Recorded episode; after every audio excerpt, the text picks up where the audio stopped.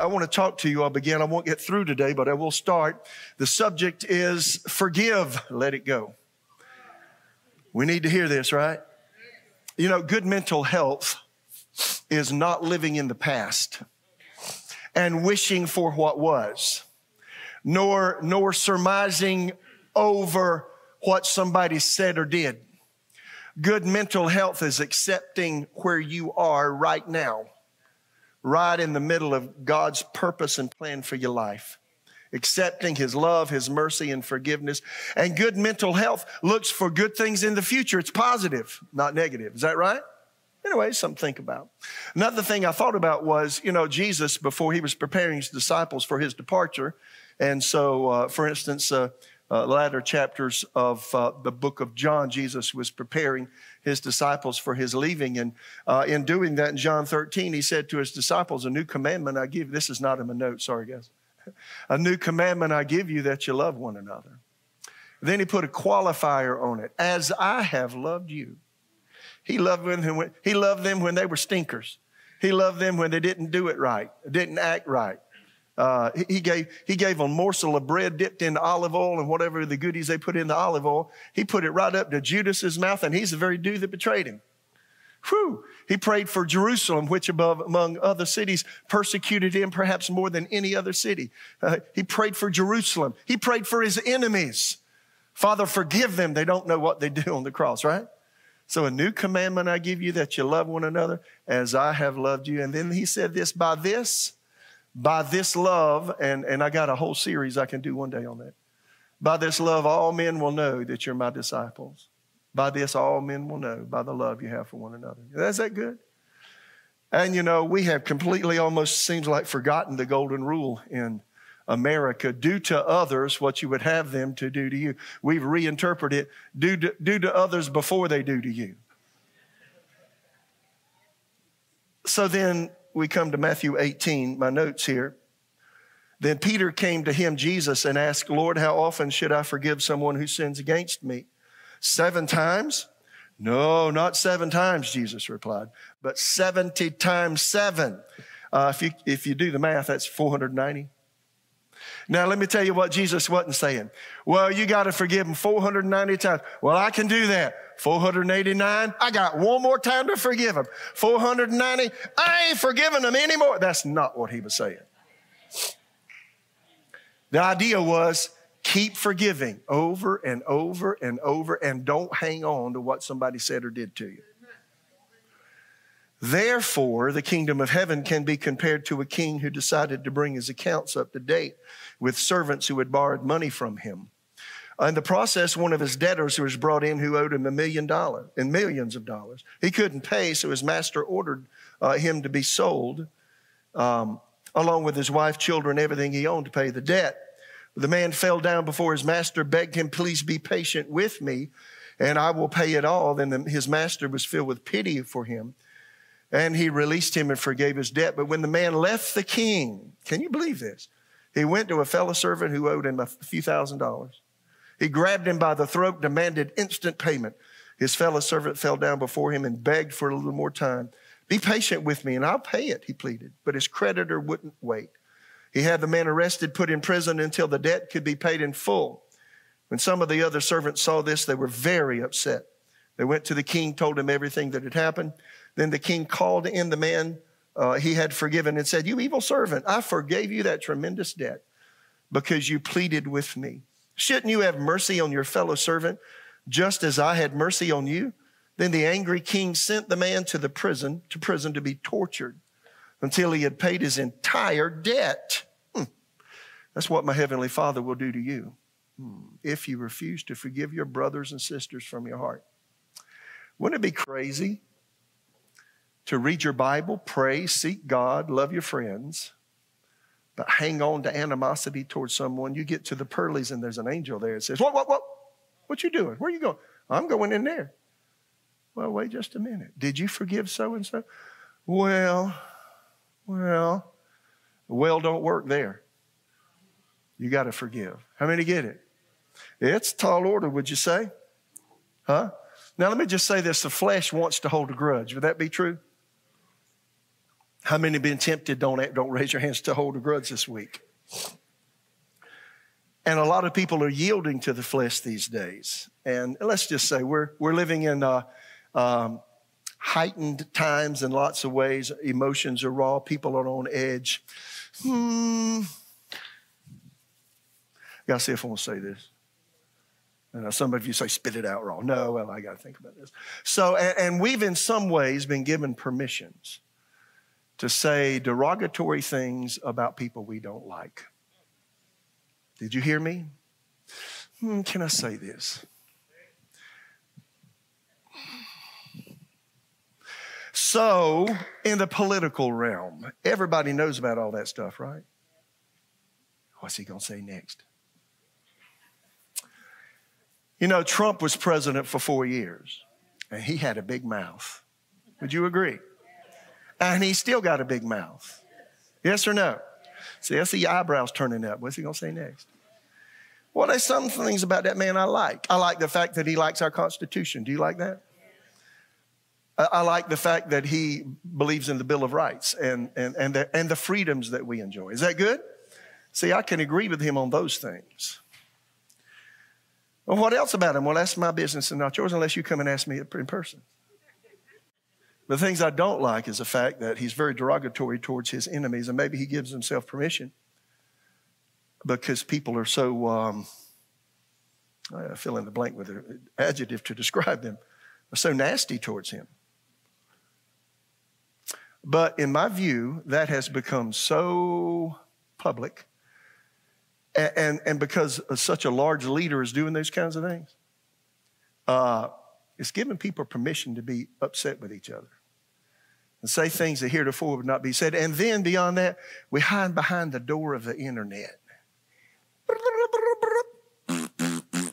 And we just let it out. And then we hide. Dude, grow up. And I'm telling you, it's, uh, it's, we're coming apart at the seams in our culture. And we need the milk of human kindness again. Did you hear what I just said?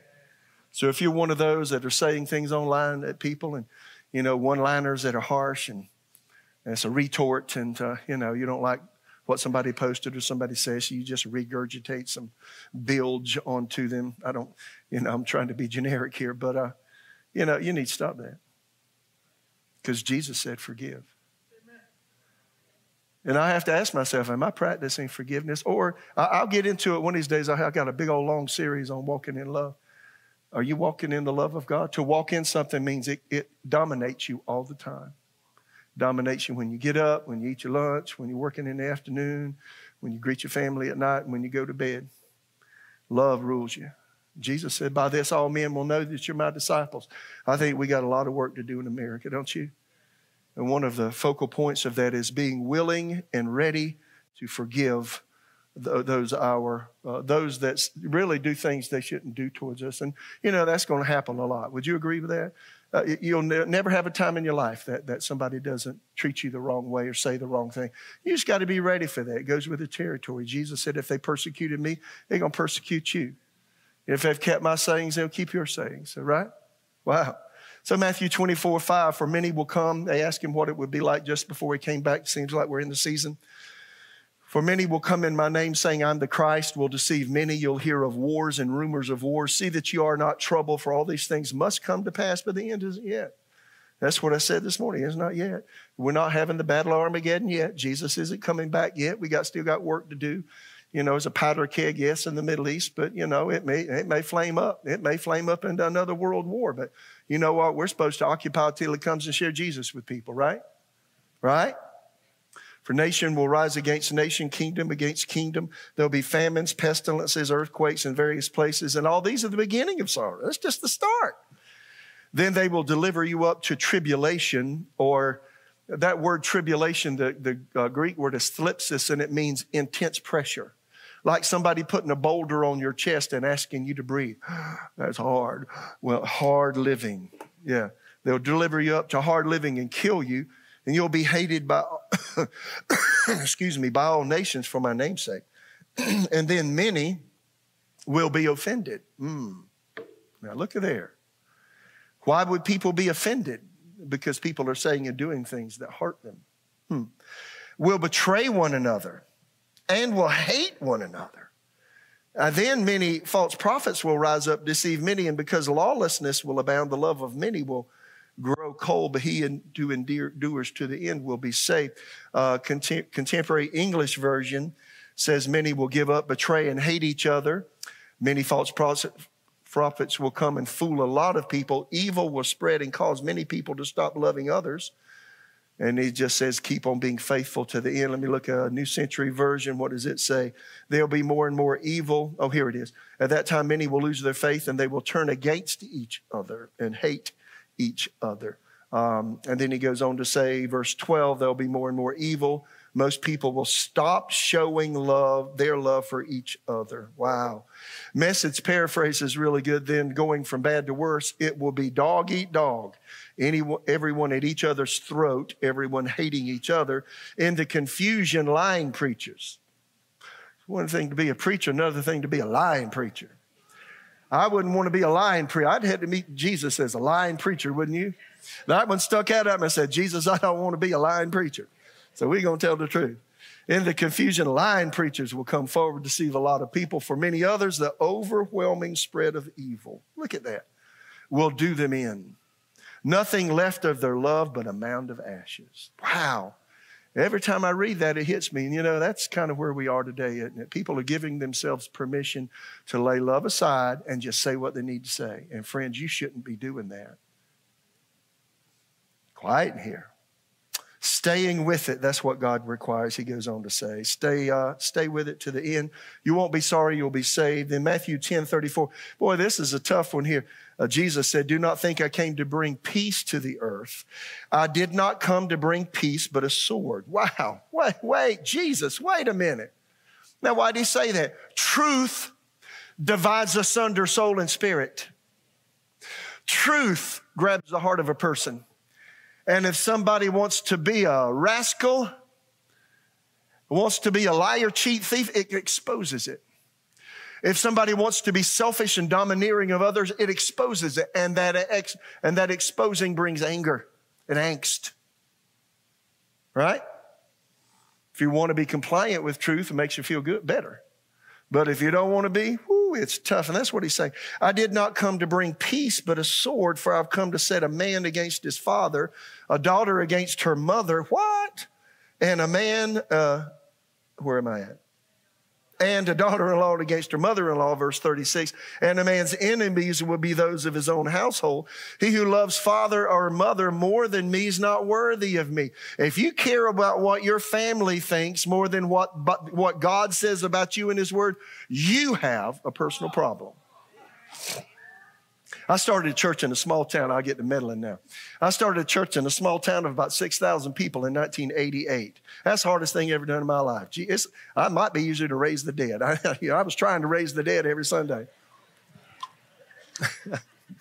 but we got people in church. I said, well, what you do? Because they didn't. They said, well, I don't believe that. I said, well, okay, then I don't believe that. Then I don't believe that. I don't believe that. I said, what do you believe? What are you doing here? Well, well, you know, and then and then some people come to my church and say, "Well, I like what you're saying, but we're not going to leave our church." I said, "Well, how come?" They said, "Well, Grandma's buried in the in the gravesite in the back, and Grandpa and I got a gravesite over there, and the only way I get get keep mine to stay there." I said, "You'd rather be with the dead than the living? You got a problem." Anyway, I don't even know why I said that.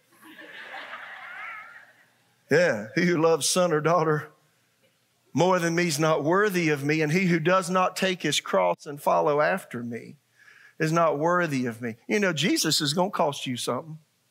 He may cost you some friendships. He may cost you some reputations. If you're young, he may cost you, a, well, or older and you don't have a spouse, he may cost you a boyfriend or a girlfriend. They could lead you right to the gates of hell, my friend. 1 Corinthians 15 33. Be not deceived. Evil companionships corrupt good morals. If you got to smoochy smooch more than you want to love Jesus with somebody that ain't saved, you got some big fat problems. I'm really raw today. Lord, help me not be so raw. Do y'all know what I'm saying? He who does not take his cross and follow after me is not worthy of me. No, walking with Jesus is going to cost me something. Right? It may cost you standing alone when, when somebody's wanting to do something uh, at the place where you work and it goes against the grain of your belief system. You have, may have to say, Look, I love my job, but I can't, I can't do that. I'm not going to be deceitful. And I'm not going to partner with something I know is immoral. I, I, can't do that. So I'll do everything else, but I can't do that. So are you willing to do that? That's taking up your cross. We could go into more detail there. Then he says, He who finds his life will lose it. He who loses his life for my sake will find it. So in this environment that we're living in, we got to constantly be willing to walk in love and practice forgiveness, right? Now, I'm not going to get through with this today because there's a lot to say about forgiveness. Let me say this there'll never be a time in your life that you will not have to exercise forgiveness towards someone.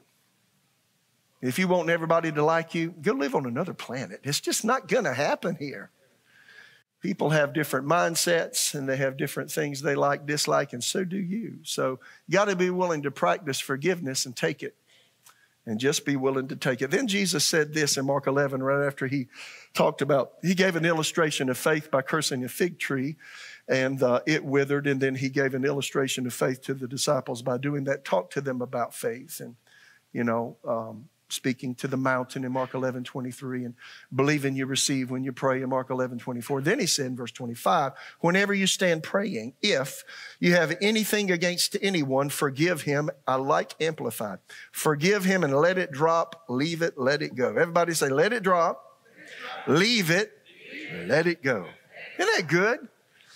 So, what's he saying? When, when you forgive something, it no longer clings to your thinking and it no longer comes out of your mouth. We'll talk more about that later. And then he says, Why? In order that your Father who is in heaven may also forgive your own failings and shortcomings and let them drop. Don't you want God to forgive you when you mess up? Don't you go to God at times and say, God, I just messed up with my mouth so bad. Lord, I just messed up through this or that. Forgive me, Lord. And you want mercy and grace? Well, if I don't extend mercy and grace to the people that do what I think is harm to me, how can God do it to me? How can I get grace and mercy from Him if I'm not doing that with someone else? And that's what Jesus' parable was there in Matthew 18, right?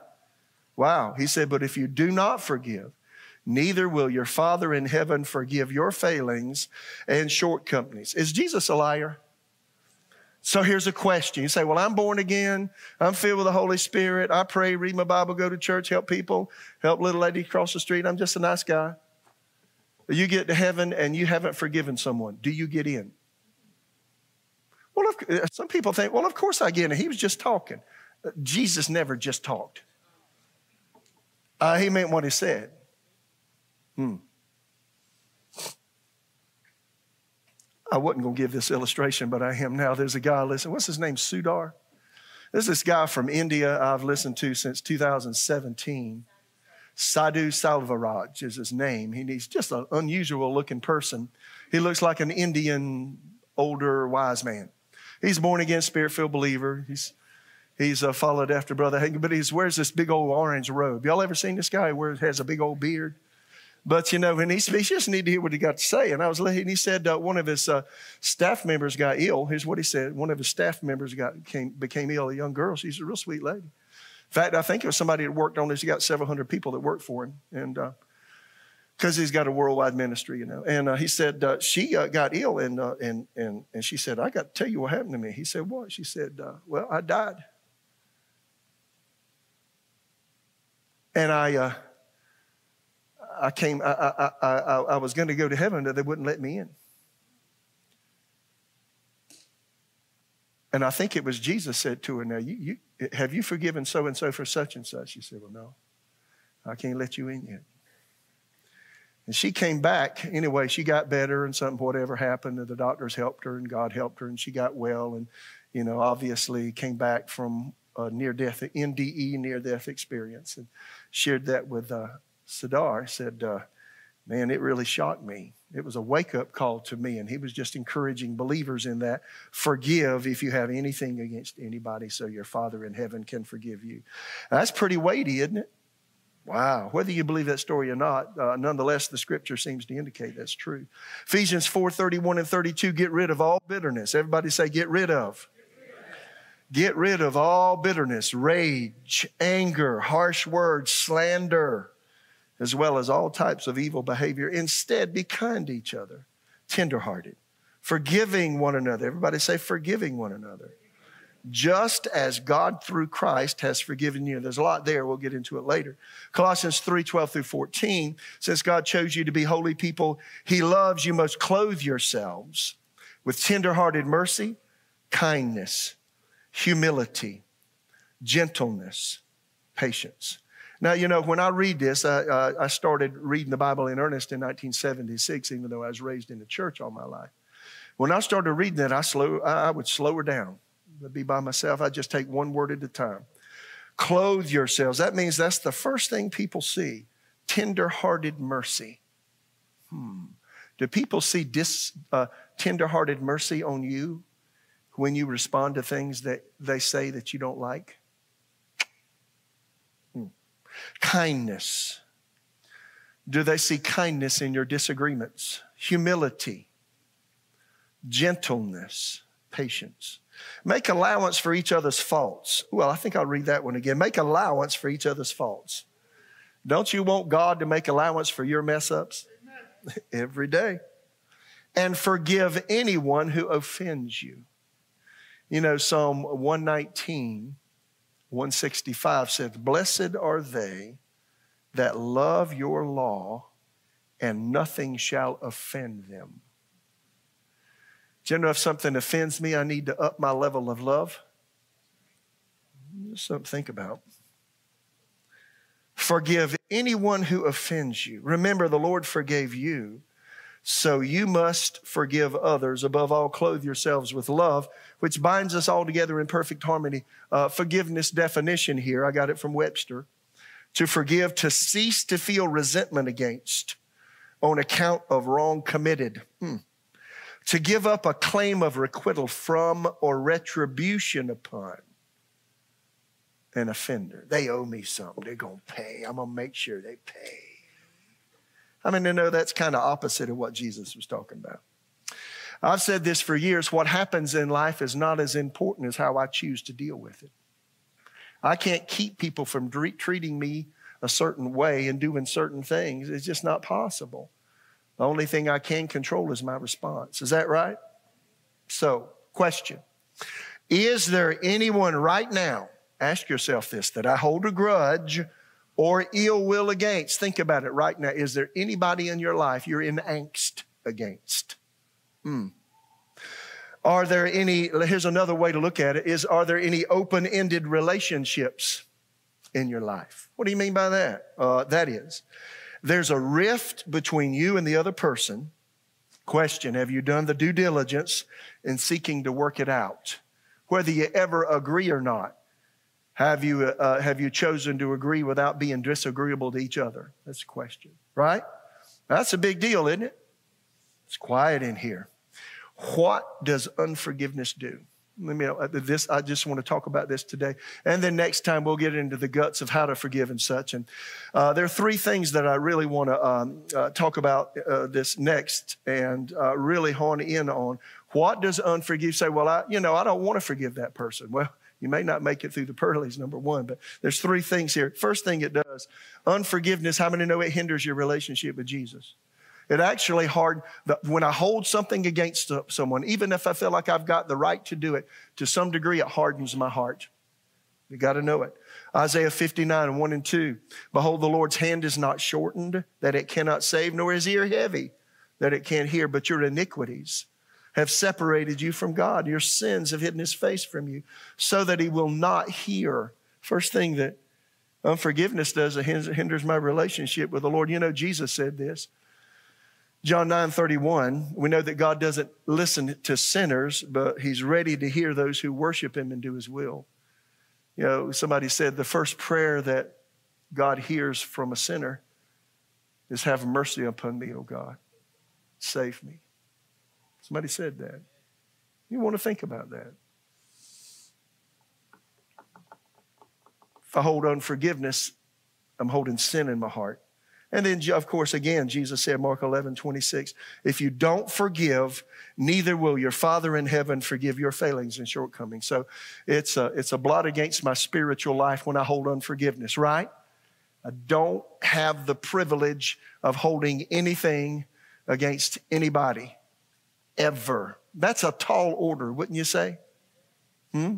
Listen, I've been in ministry since 1981. I've heard things that I could never repeat from people's mouths. In fact, I've had people sit in my office since that time. And uh, I, I pretty much said to them, vowed to them, this will never come out of my mouth. I don't go home and tell Susan everything. People, that's, she don't know anything. What'd you do? I say, well, I had a good time today. I talked a lot. I talked a lot.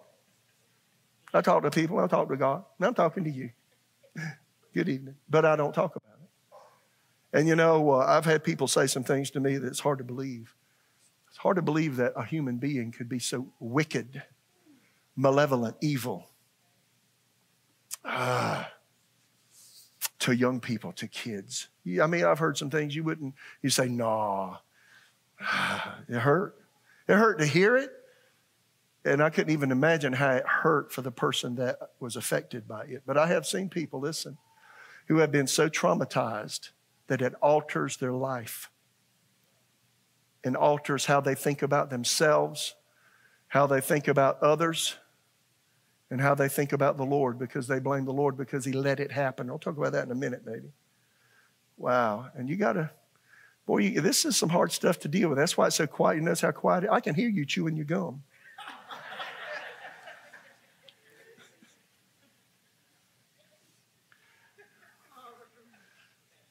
This subject touches all of us, doesn't it? You just, I have to forgive in so many ways.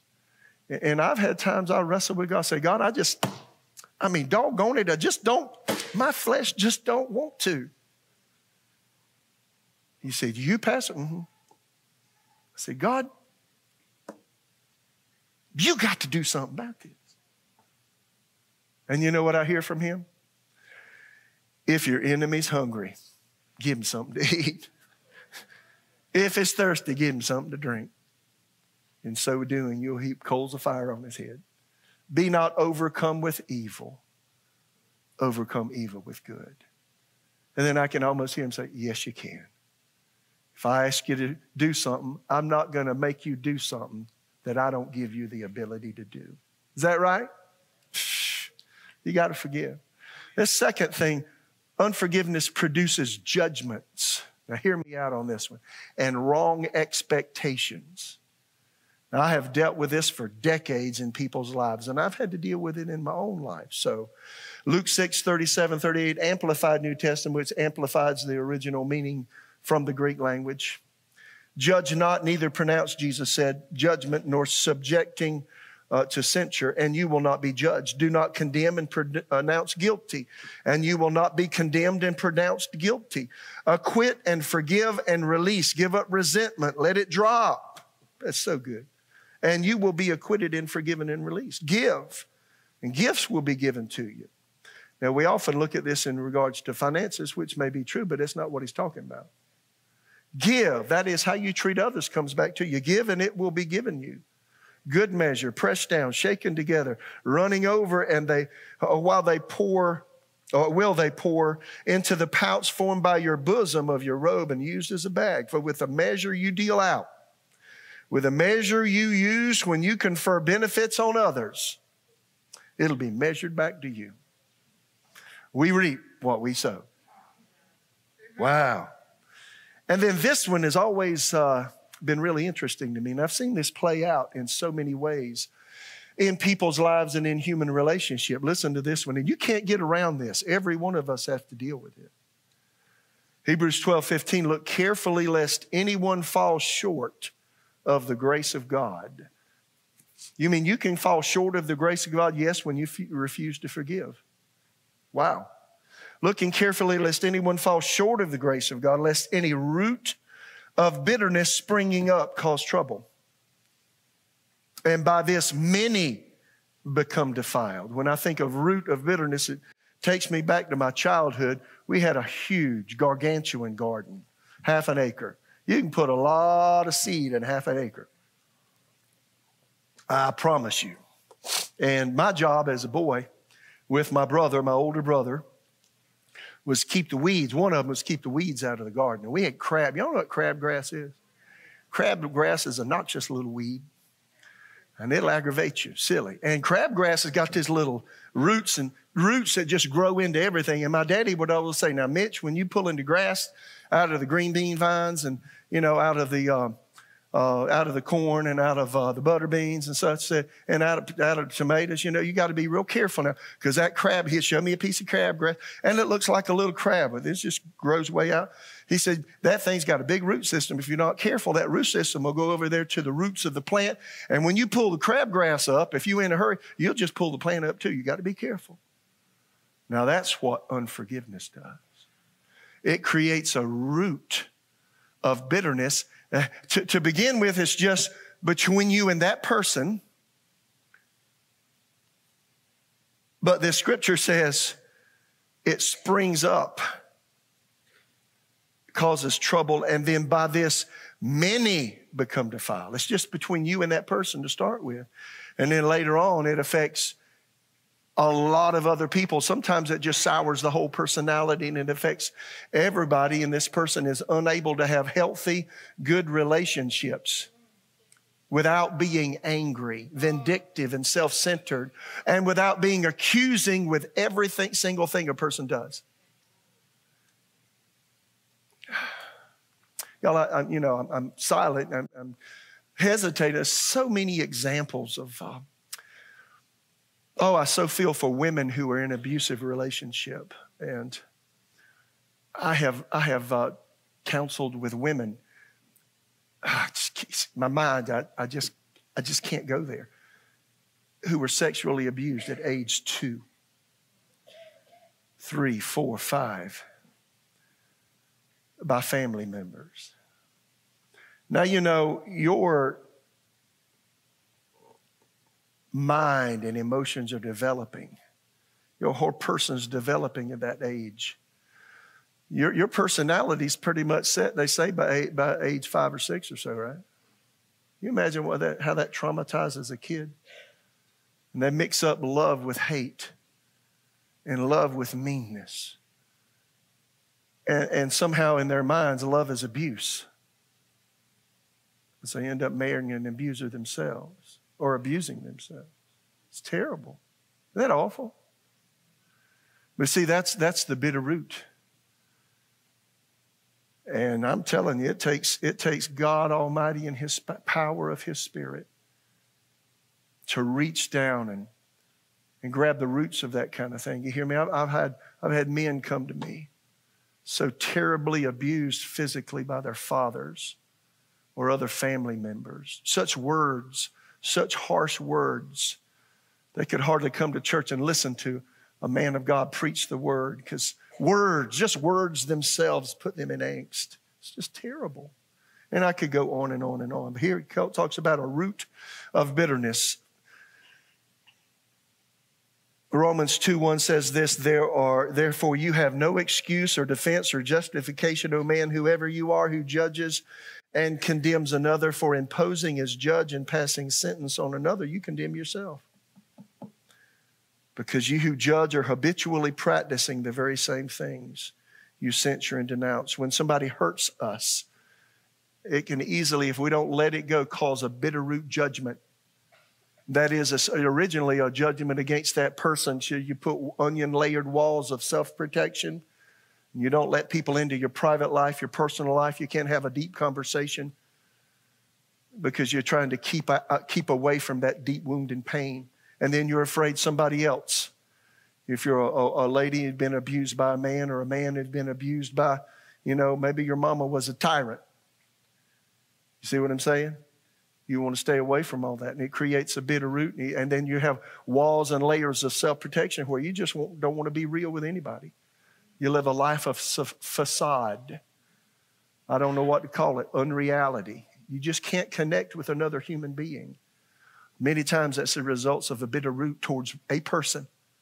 He says this, it, it, springs up and many are defiled. And then he said this in Romans 2 1, imposing as judge and passing sentence on another. When I fail to forgive, I'm posing as a judge. I'm your judge and jury. You shouldn't have said that. You shouldn't have done that. I have to bear the brunt of what you did. I done passed a sentence. For imposing as judge and passing sentence on another, you condemn yourself. Ooh. Because you who judge are habitually practicing the very same things you censure and denounce. What happens when you hold unforgiveness towards somebody? Subliminally. Now, now, maybe not in conscious thinking all the time, but underneath the surface, you've got underlying patterns of thinking. Paul said in Ephesians 4, be renewed in the spirit of your mind. You have underlying thought patterns. You're, you're not aware. They're rolling around all the time. And they're constantly, constantly censoring and judging this and that, conversations, things people do, things people say, and reminding you of what somebody's doing today. And it reminds you of what they did in yesteryear if you're still holding on to it. Right? And it creates an anger, it creates an angst, and it creates a wall of self protection that keeps other people out. Wow. That's called a bitter root judgment.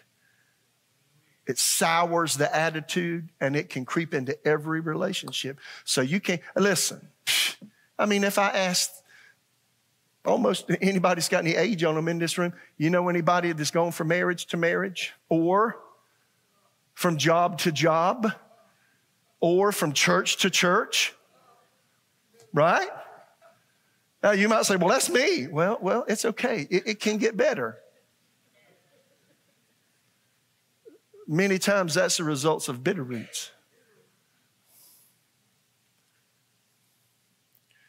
You know, see what time it is. You know, I was, uh, well, it's, it's the year I married Susan. I was uh, 20 years old. I was in a Bible school. And uh, I, that's when my prayer life started. I started praying. Some of you have heard this before.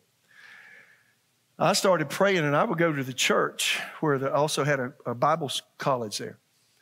And I would go up behind where they had a, they had bought an old Baptist church with a pipe organ in it. And those pipes are huge, and they got to have a room where you can work on the pipes. I go back behind the pipe organ, and they play in the pipe organ. I'm out there praying in tongues. I'm just talking, praying. I learned how to pray, and then I pray at home. And while I was praying, I got a hold of something. Something's up. Something's wrong. Something's not, something's not good. I didn't know it then, but the pastor was living in gross sin. Nobody knew it. I picked it up praying. Figure that out. So I went to confront him. He called me everything but nice. And no kidding. He told me I was practicing witchcraft. I'm summarizing. This was February, the last day of February 1979 at 1 p.m. on a Wednesday. And he said, You'll be on your road to hell in five years. Well, my, my mind cabbaged onto that. You'll be on your road to hell in five. And then the devil said, You'll be on your road to hell in five years. You'll be on your road to hell in five years. My God, there ain't much hope for me. I had to deal with that. They told Susan, she was my fiance, we were going to get, they wouldn't let us get married. They said, don't marry that boy. That boy going to be following the devil in five years. He's practicing witchcraft.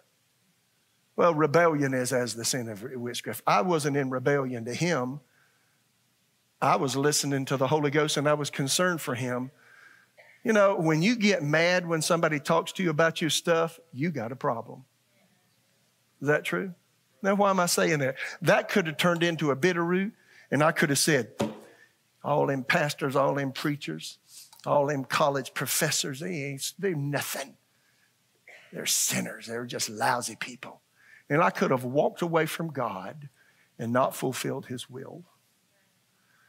So, you know what I did? I took my pain to the throne of God and say, God, what that man said about me is a lie. It's not true.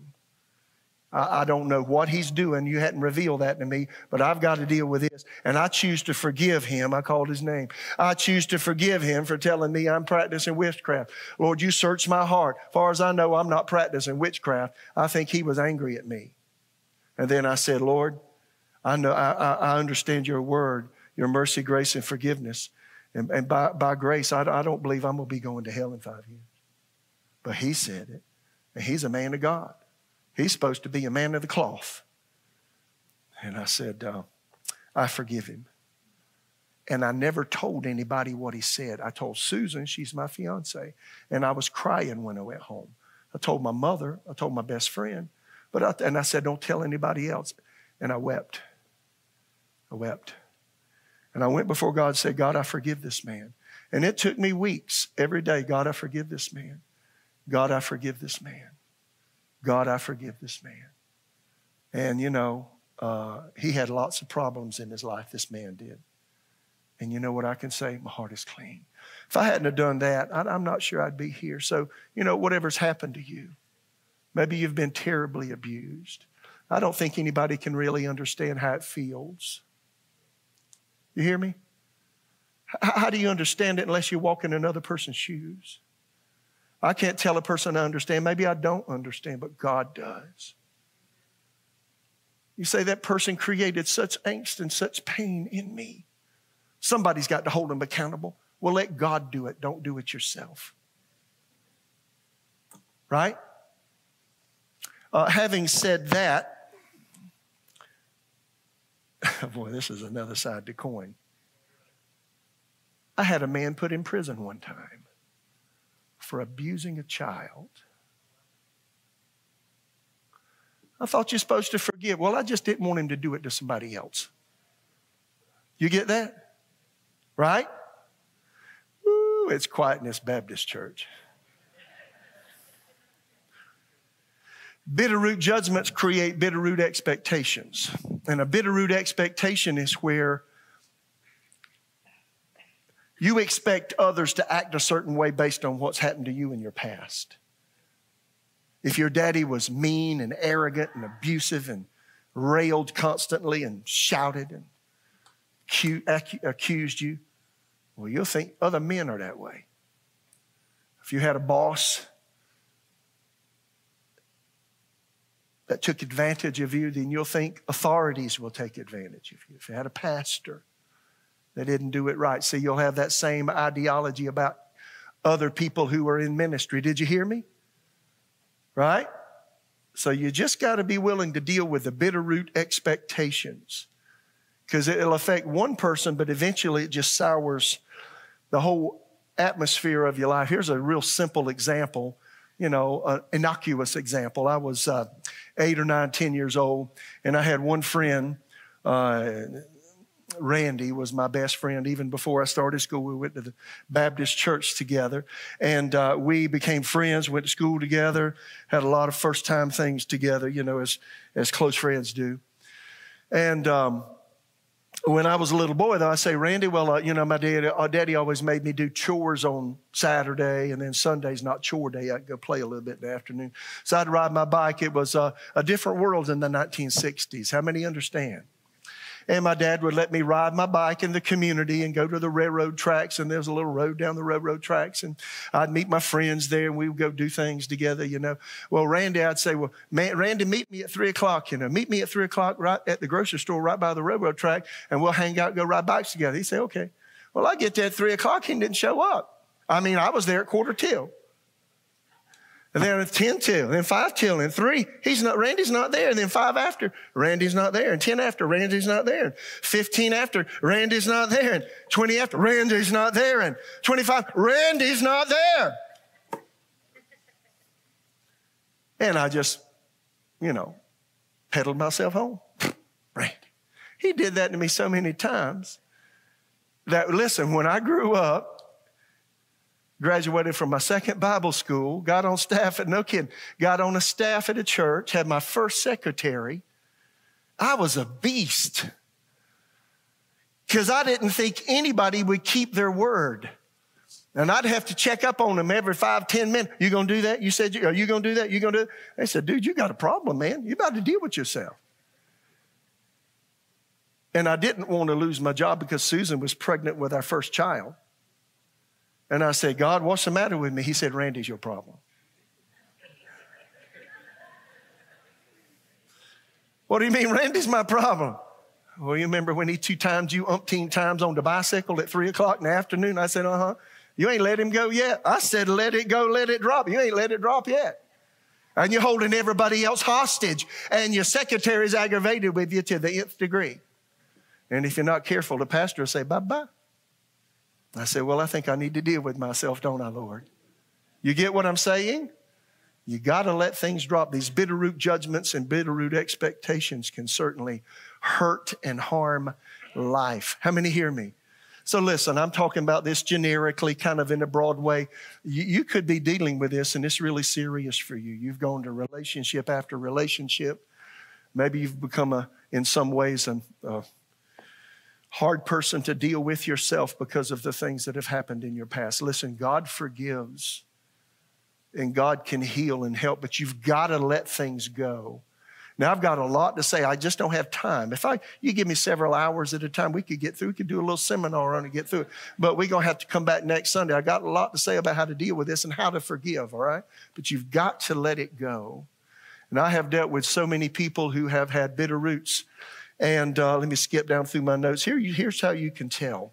Here's how you can tell. Here's how you can tell if you need to forgive and if you have bitter roots. This is the very bottom of the notes. There's an underlying anger in general in your life. You're just a standoff kind of person.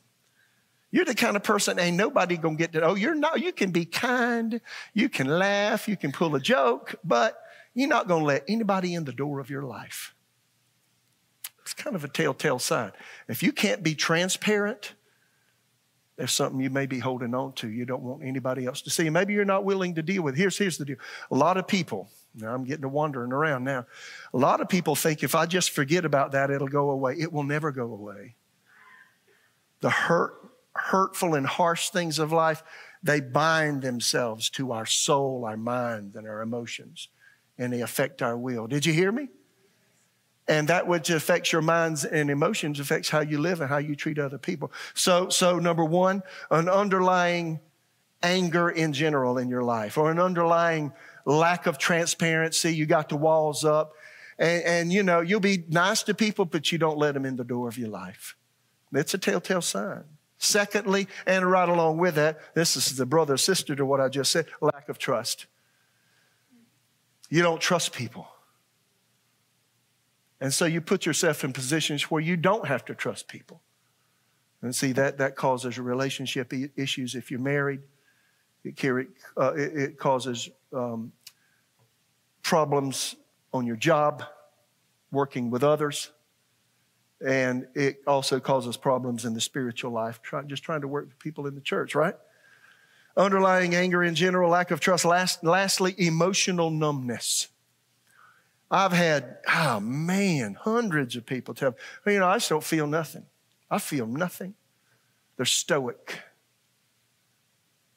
A person, uh, you know, how many know God created you to feel? The, the, the, what's the shortest verse in the Bible? Jesus wept. You know what that says? His emotions engaged with what he was dealing with at the moment. And he felt he felt what the family felt when their love, when Lazarus died. He felt them. He wept with them.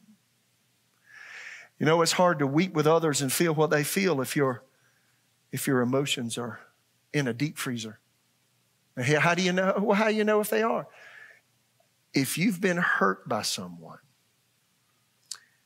and you try to not feel the hurt anymore, or your way of dealing with it is to ignore it you become numb and you feel nothing. I, I, could expound on. I don't have time to expound on it a lot today, maybe later. But that's true. So if you're a non feeling person, I don't feel nothing. I know I'm married to my husband. I know I'm married to my wife, and they know, my, they know I love them, but I don't feel nothing. Or maybe that empathy that you could have for others where you can identify. Maybe it's just not there.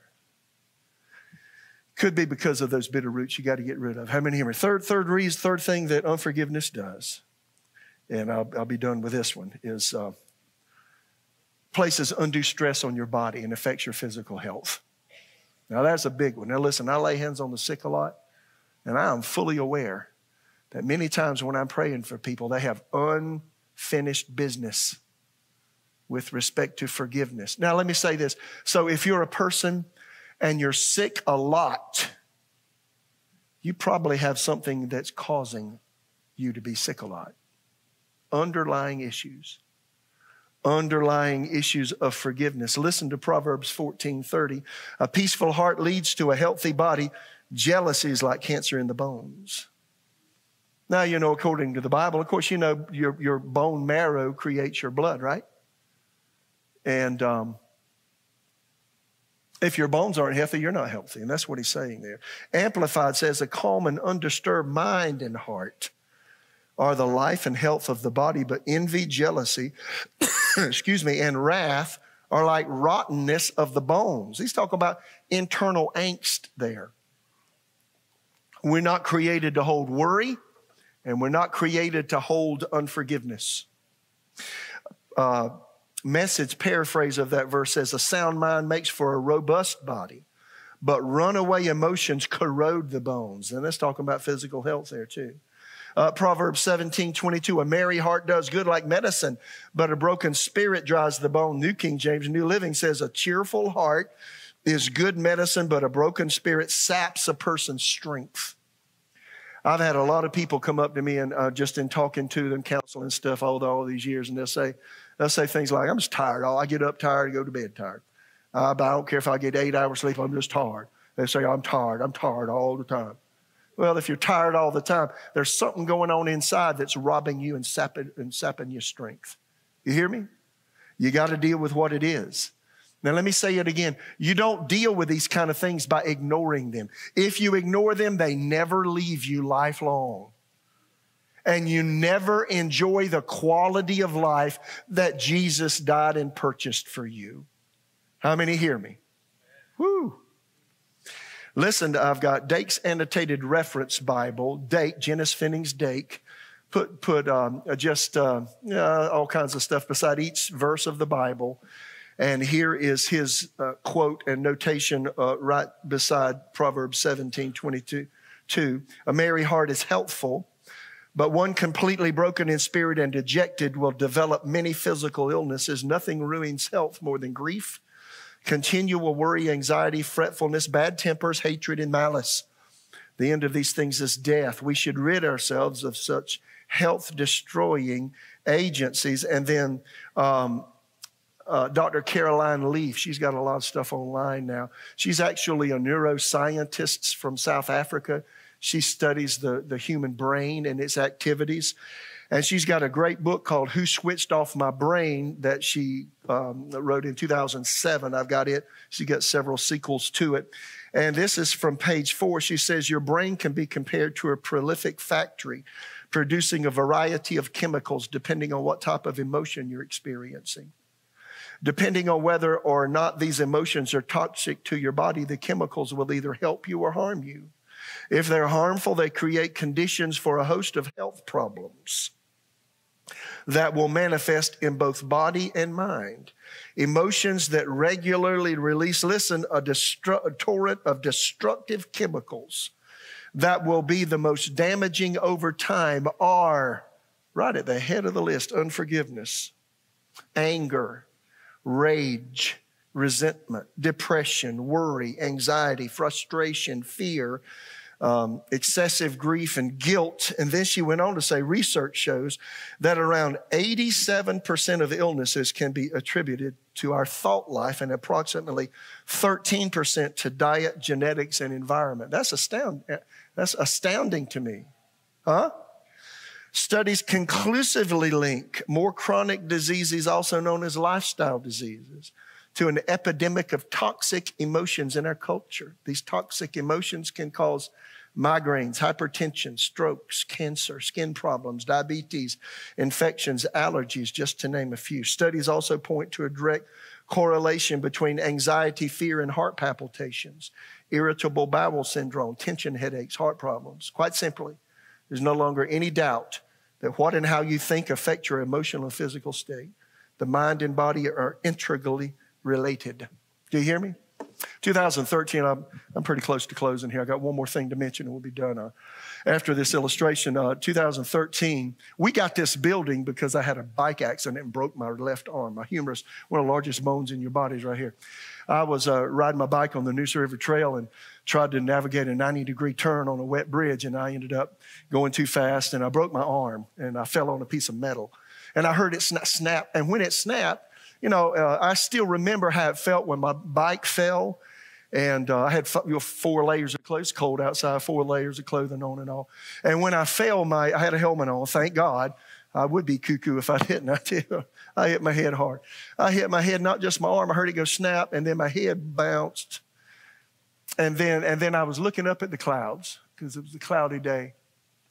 And I was doing something. I said, "There's grit in my mouth. What is that what is that grit in my mouth? My, my teeth jammed together when I hit. I hit so hard. Well, well, no, no problem that day with my mouth. I, of course, you know, fixed my arm and all that. And uh, but but by May, I woke up one morning and y'all, I had the worst pain in the world right here. Is that your eye tooth right beside your big tooth on my on my right side? And uh, I said, man, that hurts so bad. I went to the dentist. He said, tell me what you did. He said, You've had trauma to your tooth. He said, Your tooth is dying. I said, What do you mean my tooth is dying? He said, The root of that tooth is dying. It's done. And that's why you're having the pain. And then all the lights went on. Oh, when I had the car, when the bicycle wreck, and when I jammed my mouth together, you know, my teeth jammed and uh, just a little tiny, small, smaller than a grain of sand slivers of my bottom tooth just came off.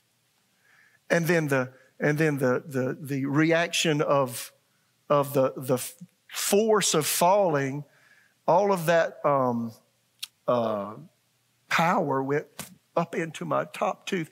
My bottom tooth deflected it by just slivering a little bit.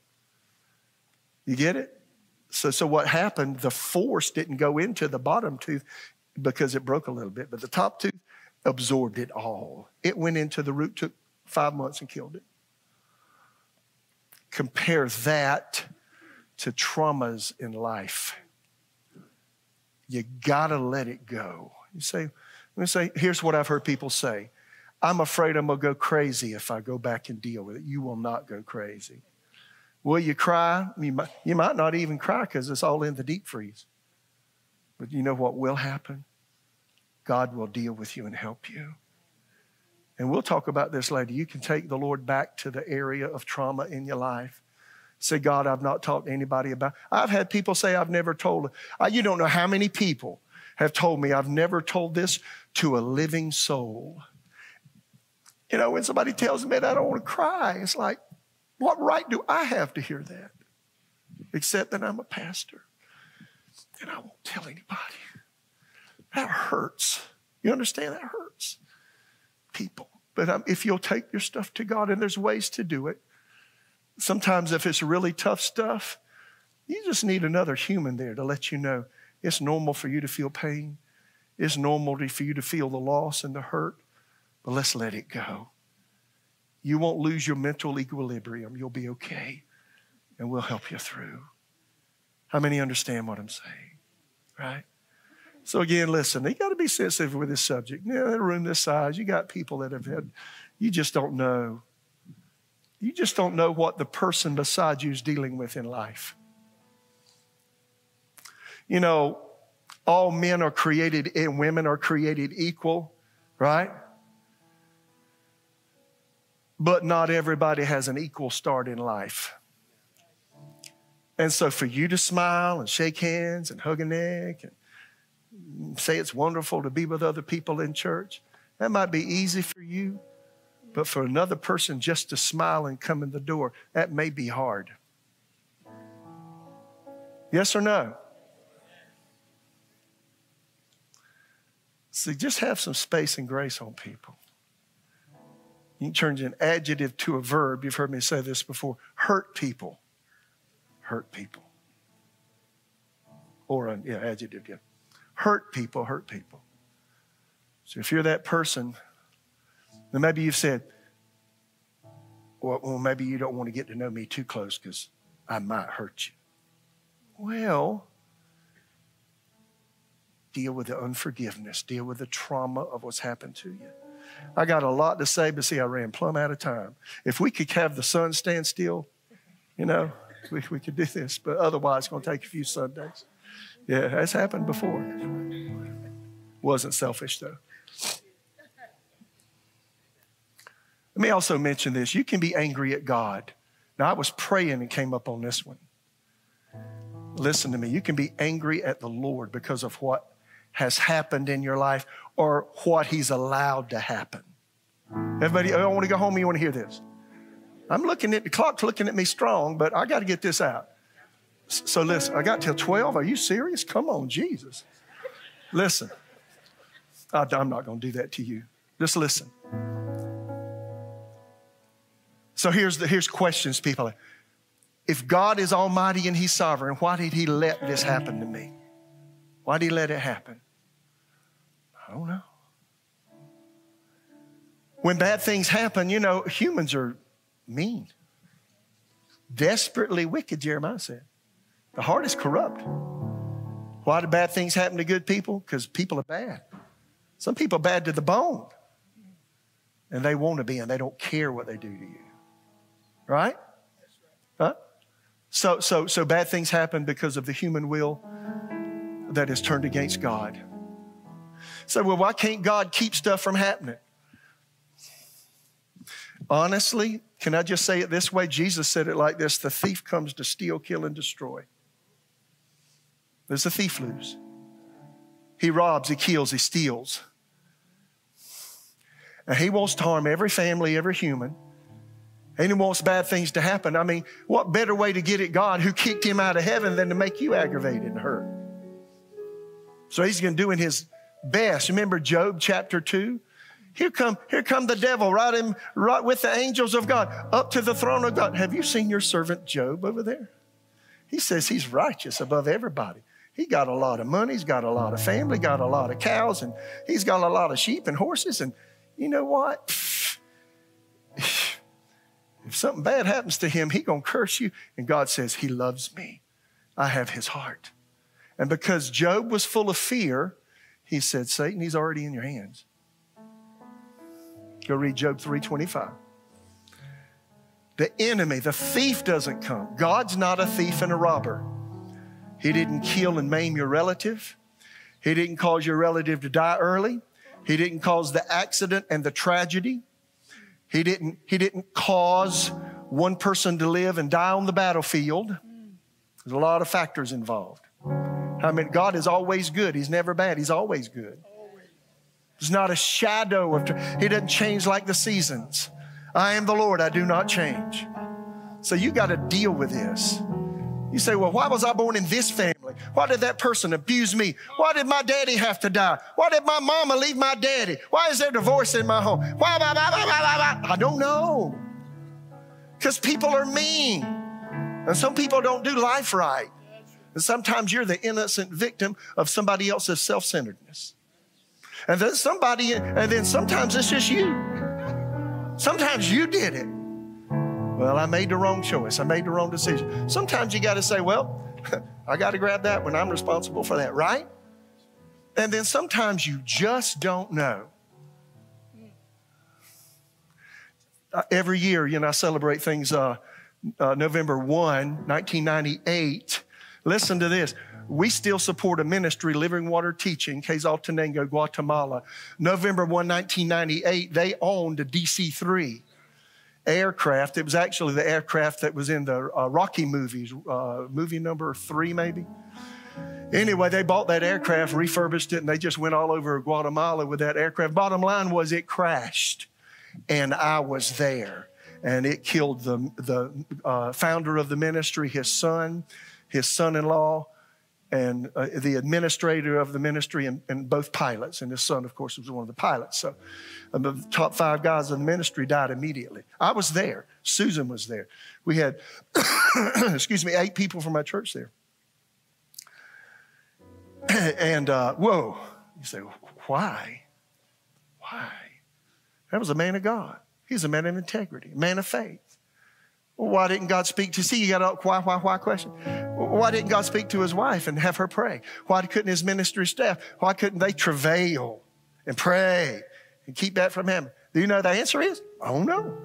I don't know. Deuteronomy 20, I heard Kenneth Hagin say this back when I was a young believer. He says, Some things you'll never figure out this side of heaven. Deuteronomy 29 29 says this the secret thing belongs to the Lord our God, but those things that are revealed belong to us and our children forever. Why did my wife turn against me? Why did my spouse divorce me? Why did this happen? Why did that happen? Why did that tragedy occur?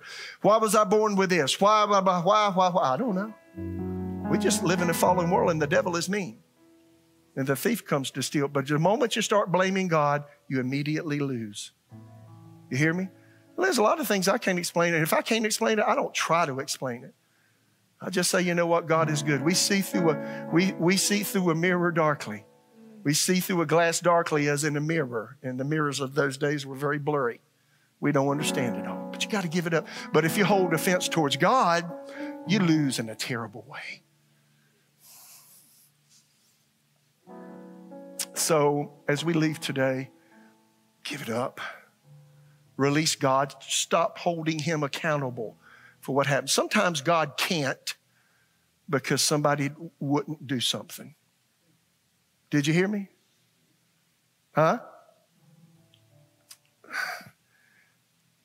I mean, since I've been known the Lord, I've been close to dying four times, and only by the grace of God did I get out of it. And you know, every single time somebody was praying for me, I mean, what if they hadn't prayed? Well, I might be, you know, pushing up some daisy somewhere, and you have another pastor. That's a reality. What if somebody didn't obey God when you got a trauma? Well, that could be tough, right? So you can't, you can't say, well, I'm the big mighty man or a woman of faith and power and nothing bad going. You don't know what might happen to you. You need to let the grace of God be on you and hope people are praying for you and pray yourself. Amen. Amen. Huh? See, people, see, I feel the questions in the room. don't forget that when Adam sinned, the authority that God gave Adam and Eve over the earth was immediately transferred to Satan. Several places in the New Testament, Paul calls Satan the God of this world. 2 Corinthians 4 4. Jesus said, Matthew 14 30, the prince of this world comes, speaking of Satan, and he has nothing in me. And then 1 John 5, verse 19, we know that we are of God and the whole world lies under the embrace of the wicked one, according to what translation you read. So, summarize that. Satan is the prince of the power of the air, the spirit that works in the sons of disobedience. Furthermore, you got principalities, powers, rulers of the darkness of this age, spiritual wickedness in high places. Furthermore, you got Daniel praying and fasting for three weeks for an answer about his people, Israel. And it took the angel, it took Michael three weeks to battle through the prince of Iran today just to get an answer. And you wonder why you got problems? We live in a nasty world. That's why it pays for you to suck rug and seek God every day. And read your Bible and say, God, help, help, help, help. In, invade my space, change me, help me, minister to me, and start saying what you believe. I'm going to live a long time without tragedy. Huh? Right? And so, Pastor, I've had lots. Well, give it to Jesus and don't, don't blame God. The moment you blame God, you immediately lose. You say, well, that's hard to do. Say, well, you're have to, you're gonna have to give it up somehow. Ask him to help you give it up. Right?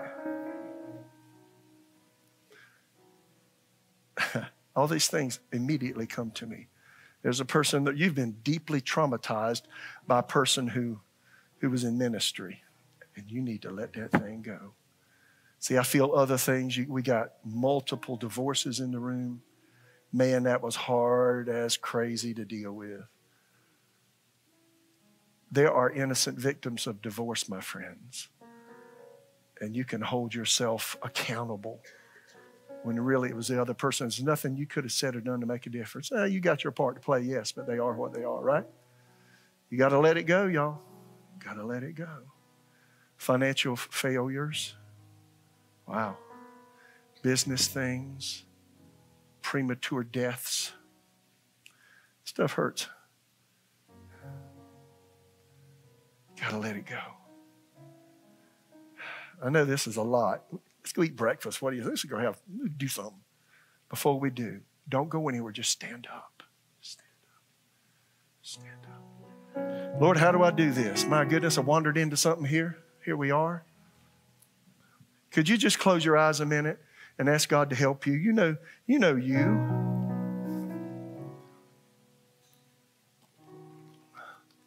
Don't play anything yet. All to Jesus I surrender all. To him I freely give.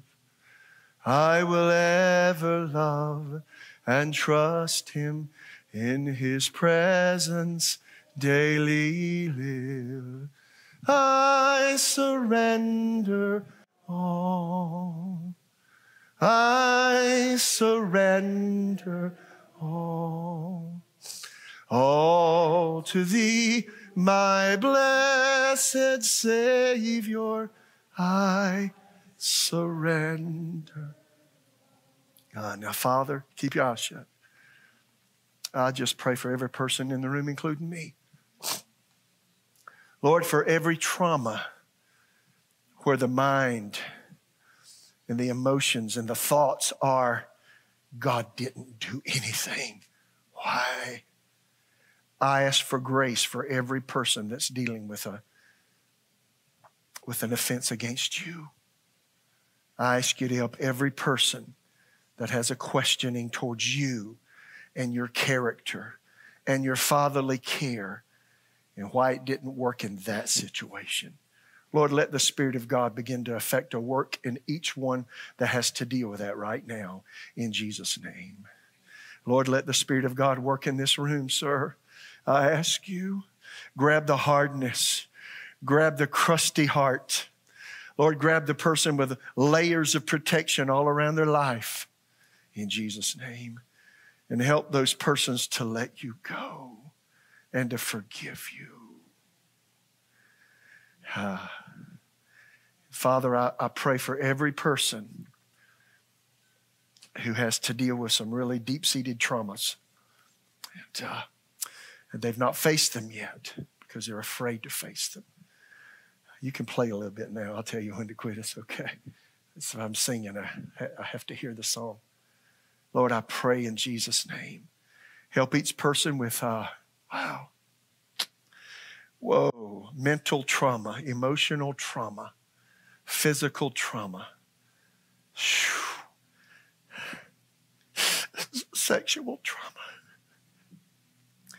Lord, let the grace of God come in this room.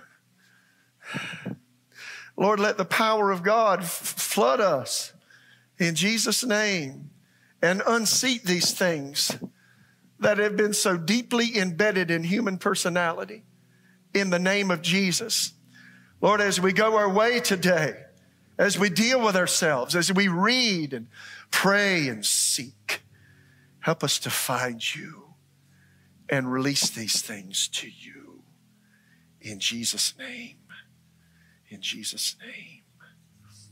Okay, so so so before we go here, our goodness, let's do this. Um, let God off the hook. You say, I don't know how. I'll help you. You got to do this stuff by faith. It's not a feeling. It's not an emotion. It produces emotions, but not to start with. You just got to say, okay, God, I'm going to let you off the hook. Will y'all help me do this? I'm not going to point anybody out because this is real tender, personal stuff, and I get it, all right? But you know, God can deal with you in your seat. So, everybody, just close your eyes and pray out loud with me. And if it doesn't affect you, well, you're helping somebody it does affect. All right? Will you do that? Is that good? That fair? All right, so, so, so everybody pray this out loud and see if you need this, grab it and make it yours. Heavenly Father, I come to you in the name of Jesus. You knew me before I was born. Every day of my life was, was penned in your book before I ever lived it. And Lord, I come in Jesus' name. I have judged you for some of the things that have happened in my life. Why did you not keep it from happening? Why didn't you deal with the other person or the situation? Why did you let the trauma happen?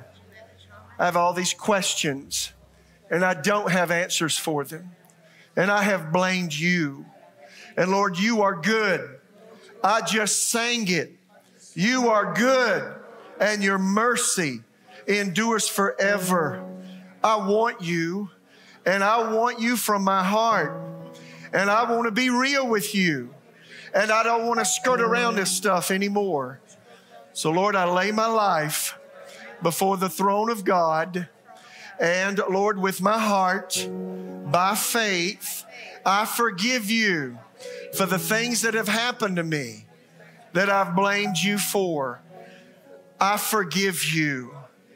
Lord, if this side of heaven, if I don't understand all of the dynamics, I choose to let it go and let that go from you.